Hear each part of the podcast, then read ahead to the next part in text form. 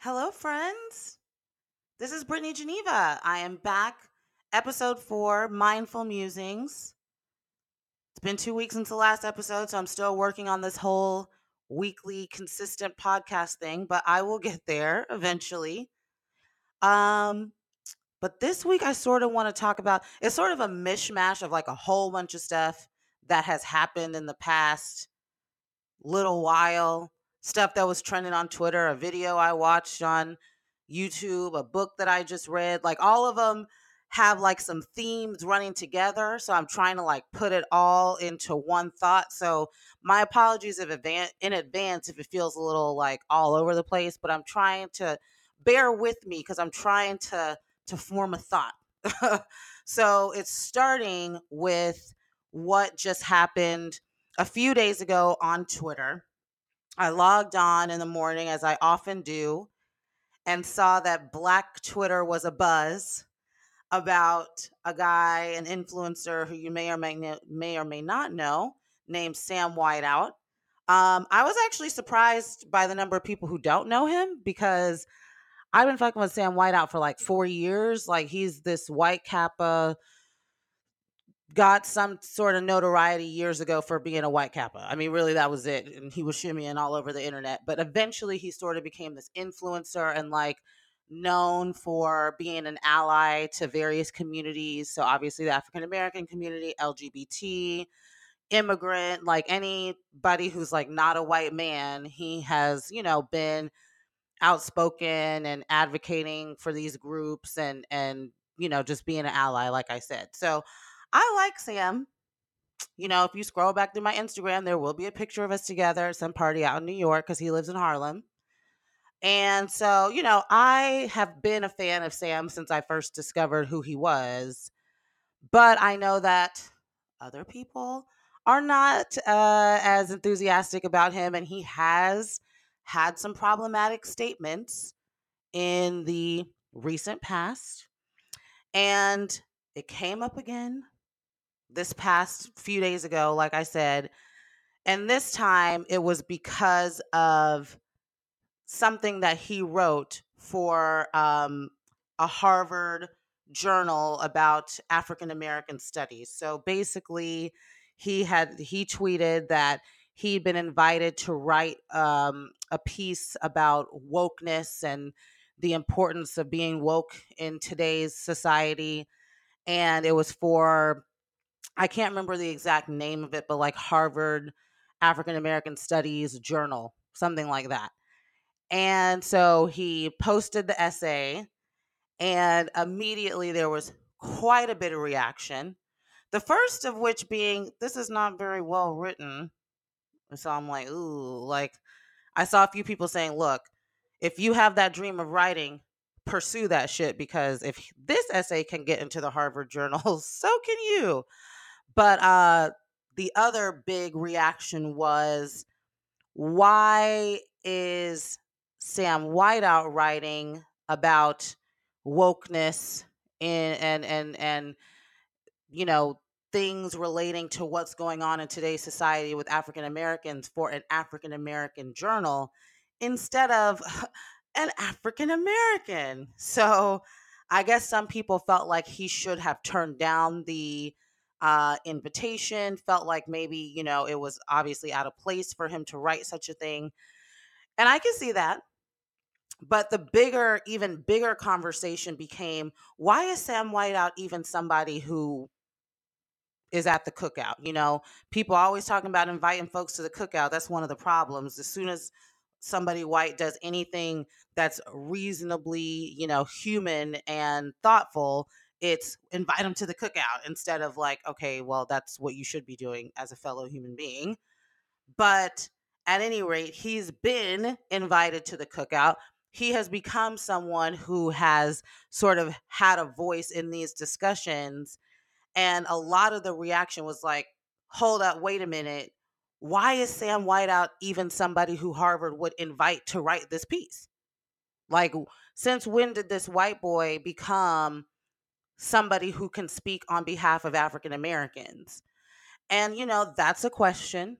You know, we could talk about that separately, how how much and how how easily we let people become representatives and voices for our community without truly vetting them. Maybe they said one or two thoughtful things, one or two things that we fucked with and agreed with, and suddenly they're our mouthpiece. So we can have a separate conversation about why that keeps happening so frequently. And we do keep letting problematic people hold the microphone for us. But separately from that, there's also another argument that was being made about why he has kind of risen to this place and that was the that was the one that I had to respond to. That was the one I had to say, okay, let me get my Twitter fingers ready because what you're not going to do? Well, look, let me just read you the tweet. Let me just read you the tweet. So, Mr. Terrain Walker, I will bust out his entire blue check verified name, tweeted, Don't be mad at Sam Whiteout. Be mad at yourselves for creating him in the first place. Now, if he had stopped there, there wouldn't have been a response. I would have said, fair. But he didn't stop there. Here's the rest of the tweet. Don't be mad at uh, be mad at yourselves for creating him in the first place. Y'all be on here ready to bust it open and offer your firstborn to any Chad who echoes woke talking points or dances somewhat on beat. It's pathetic. Now, sir, Mr. Walker and the other 1.3 thousand, 1,300 of you who liked it, and almost 700 of you who retweeted it. All you motherfuckers can kiss my ass, okay? Because what you're not about to do is in any way, shape, form, or fashion blame black women for what you might consider to be a problematic white voice. You're not gonna do that. You will not blame black women. I have been at I don't know how many events with Sam Whiteout in New York and in DC. And let me tell you who was the first ones lining up to be on his dick black men. Let me get a picture. Oh my God. Oh, what up, frat? Let's take a picture. Oh, yo, Nupe. Okay. That was y'all, not us. Okay. Look at the Instagram and Facebook comments. It's not a whole bunch of women. I'll tell you that. When we had him at my last job, we had him out to an event. It wasn't just women talking to him, boo. If you want to say that black people should have been more thoughtful about allowing him to be a voice for us, then that's fair. But what you're not going to do is say that black women created some monster when black men co-signed him first. He is a he is a kappa. Some kappa somewhere said we fucks with him, we'll let him into the organization. So let's just start there. Those are men, FYI. Okay. And as his star has continued to rise, and as he has continued to become more and more prominent, getting invited to these events, showing up, uh, you know, all over the country for various talks and various this and that, it's not just women, boo, who have been inviting him and happy to see him there. So it really pisses me off, quite frankly, as you can probably tell from the volume of my voice. It really pisses me off that this person and the thousands who agreed with him were happy to say, there's a problem and I'm going to blame black women for it. Because look at the nature of that tweet. He said, Y'all bust it open and give your firstborn to any Chad who says something woke. That is clearly directed at women. Okay. And if you feel that way and you believe that Black women are at the root of the issue, you're the issue. You're the problem. And that's what I meant to say. That's what I was trying to say at the beginning. I keep sort of having all of these interactions and seeing these things that are making me realize that black men can be problematic as fuck. And maybe that's an old, very old yesteryear revelation that I'm finally making, but it's really sort of like bothering me now at a deeper level because I I wrote the blog post a few weeks ago about that Hotep dude that I met when I was out um, on U Street. Okay, then I'm, I'm gonna tell y'all about this uh, about a book I just read. I'm gonna tell y'all about this YouTube video, this um, you know, those grapevine discussions. I'm gonna tell y'all about one that I just watched. But the essence of it is that there keeps being black men who really like I don't think I realized how deep it was this pathology of black women are at the root of all problems. And it's really scary. Like it's really scary for me to finally crystallize this thought. Like this is I know I'm late. I know I'm late as fuck to this, but I am finally crystallizing this thought that's like, wow, a lot of black men believe that black women are the problem or are the root of problems in our community. And they are happy to blame black women and state very clearly like not they're not even they don't feel any like need to put a caveat as no you know well no offense but no they're just gonna say it. They truly believe some of these black men that black women are the problem. For whatever whatever problem they've diagnosed they can find black women at the root of it. And i'm just sort of in shock maybe of how much that has come to the forefront of my consciousness in the past few months. Even the last guy i dated I realized after the fact that fucking dude was a hotep, like a deep, like very problematic hotep who fucking believed that black women should submit to men at any and every cost and that black men should be allowed to do whatever it is they feel like doing because that's their natural instinct, quote unquote. And anytime a woman is coming up out of her place and not allowing a man to be himself, she's the problem. That's what he believed. The guy who we met at the club or at the bar on U Street, that's what he believed and very clearly stated. He even went so far as to say it's okay for a man to put his hands on a woman. We asked him directly, You sound like somebody who puts your hands on women. Comments? And he said, Look, black men have instincts and women just need to understand them. Bitch, if that's how the niggas are thinking in DC, I'm to be single for the rest of my full adult life because I will not ever accept your natural instincts if that's what they are. And newsflash, people have natural instincts every day. I have a natural instinct to cuss somebody out when they talk to me crazy, but I can't always do that.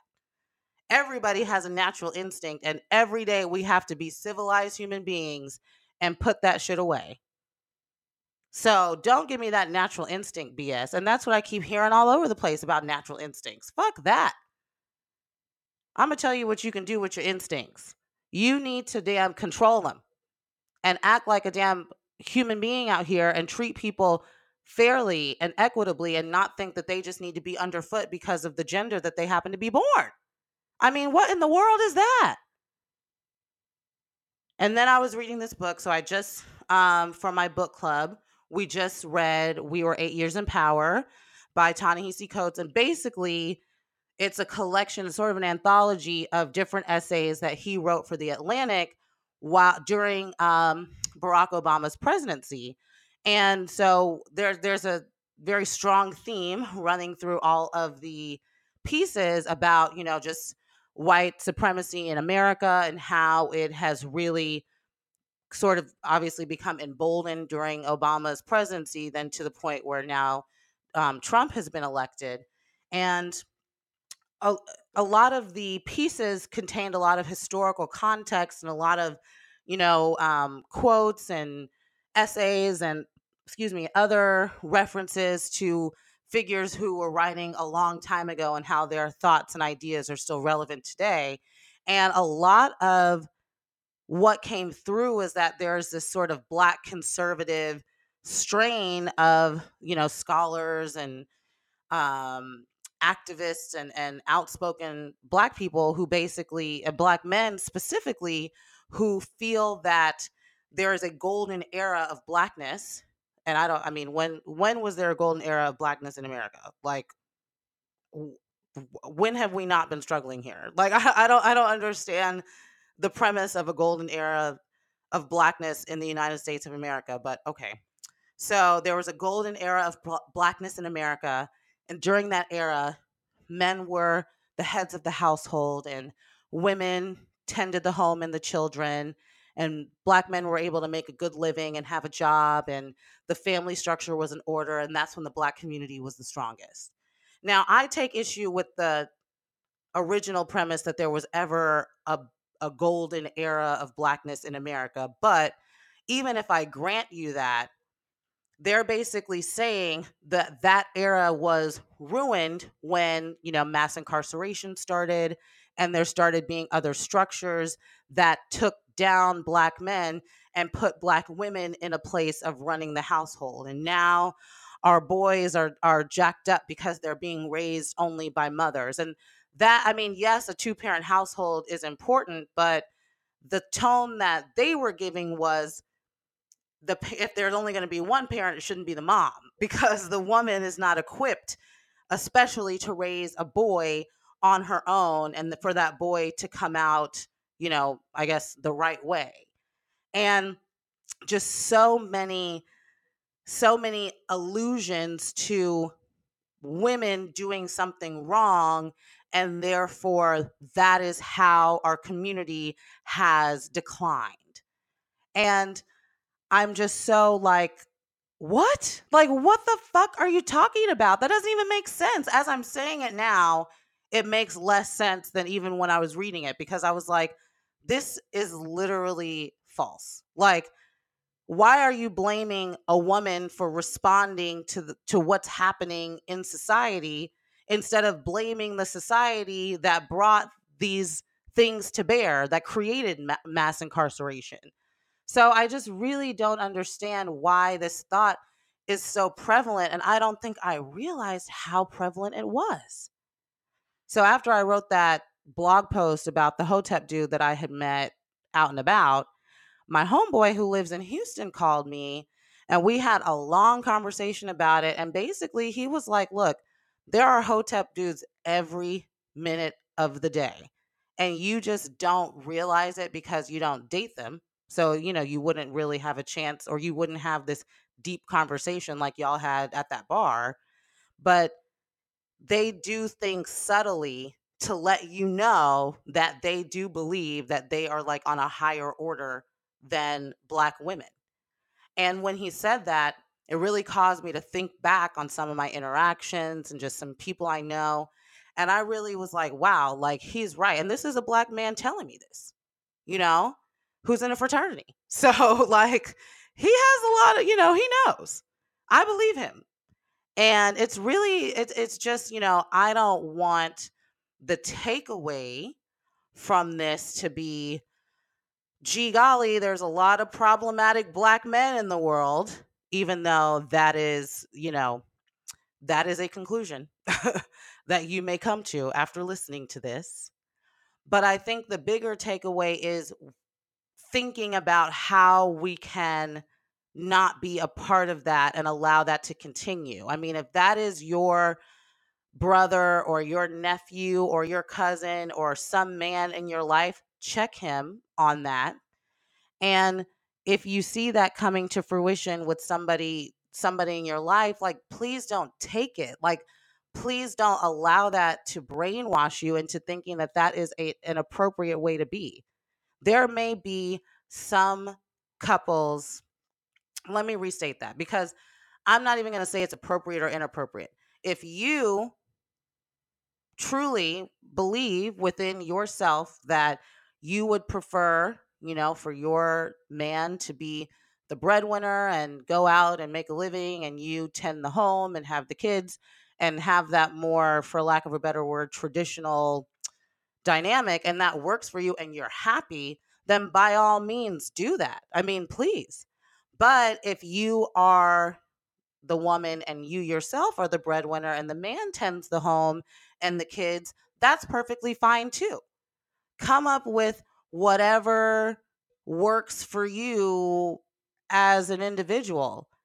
and do that. I mean, it's, you know, I think the the essence of freedom is to be able to do whatever you want, whatever feels best, whatever is your preferred way of living. If you could never see yourself being at home and you're like I have to work and it's very important to me, then do that. If you don't want to have kids because that's not a priority in your life, then don't have kids. Like whatever family dynamic, if you don't feel like marriage is for you and you just want to have y'all your man and live y'all's life together, then do that. Like whatever you want, do. And that's what I want the thought process to be. I don't want black men to be out here telling black women this is how you should act. I will act in whatever way is in accordance with my beliefs, as well should you. But let me just say if your beliefs are that black women should be underfoot to black men, you and I certainly won't be getting along for any reasonable period of time, you know? So this is just, you know, it's a lot. Like, I don't know why I was so late to this revelation.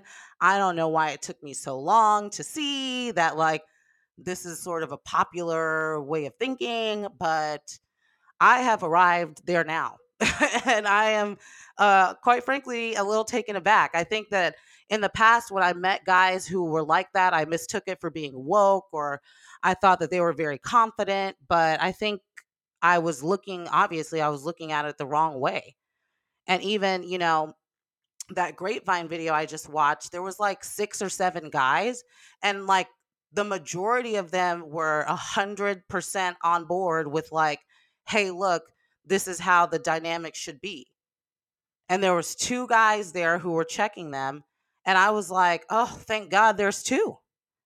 And to be mm. honest, if I was just taking them like how they were dressed and how they talked and sort of what they seemed like they would be from a very surface level perspective, the two ones who were talking the smartest shit, I probably wouldn't have gone for them. Like if they were in the street and trying to talk to me, I don't know that I would have gave them a look or if like we were at a party and they came up to me, I don't know that I would have given them, you know, the time of day whereas the other ones, you know, maybe had a little bit more of a cleaner look or a little bit more, you know, um I guess just traditional, you know, whatever that means. And so that is also like a wake up call to me. Like get I need to get out of my head about what a guy should look like or whatever because obviously some of these ones that look very nice on the outside have a lot of trash on the inside and some of the ones that may be on the outside wouldn't necess- wouldn't have been immediately my cup of tea actually you know if i can put that aside there's actually a beautiful person there so I need to that is also maybe that's what the lesson is. That's what the takeaway is for myself to to look differently at how I look at people and look at men to find the ones who actually really do respect women and the ones who really do see black women as other human beings and not you know servants i guess out here meant to uphold the lives that they naturally instinctively want to live. Um so you know it's sort of just it's been eye-opening to see the amount of problematicness around me. Um and you know it is what it is. I mean somebody could listen to this and be like oh here goes another black woman bashing black men i'm like well if that's if that's what you choose to take away from this then i certainly can't change that but you know for me it's about let's come up as a community and stop looking down on each other and instead uplift each other and find a way to find a balance that works for everyone instead of one party having to submit to the other. So 25 minutes later, that's all I had to say. um, but yeah, so I mean, I would love your responses, your thoughts, your opinions. I'm on social media, Brittany underscore Geneva. And of course, you can always, I think I'm also going to write a, an accompanying blog post for this. So you can always respond to my blog post. Um, but yeah, that's all I have for today. And I will talk to you next time.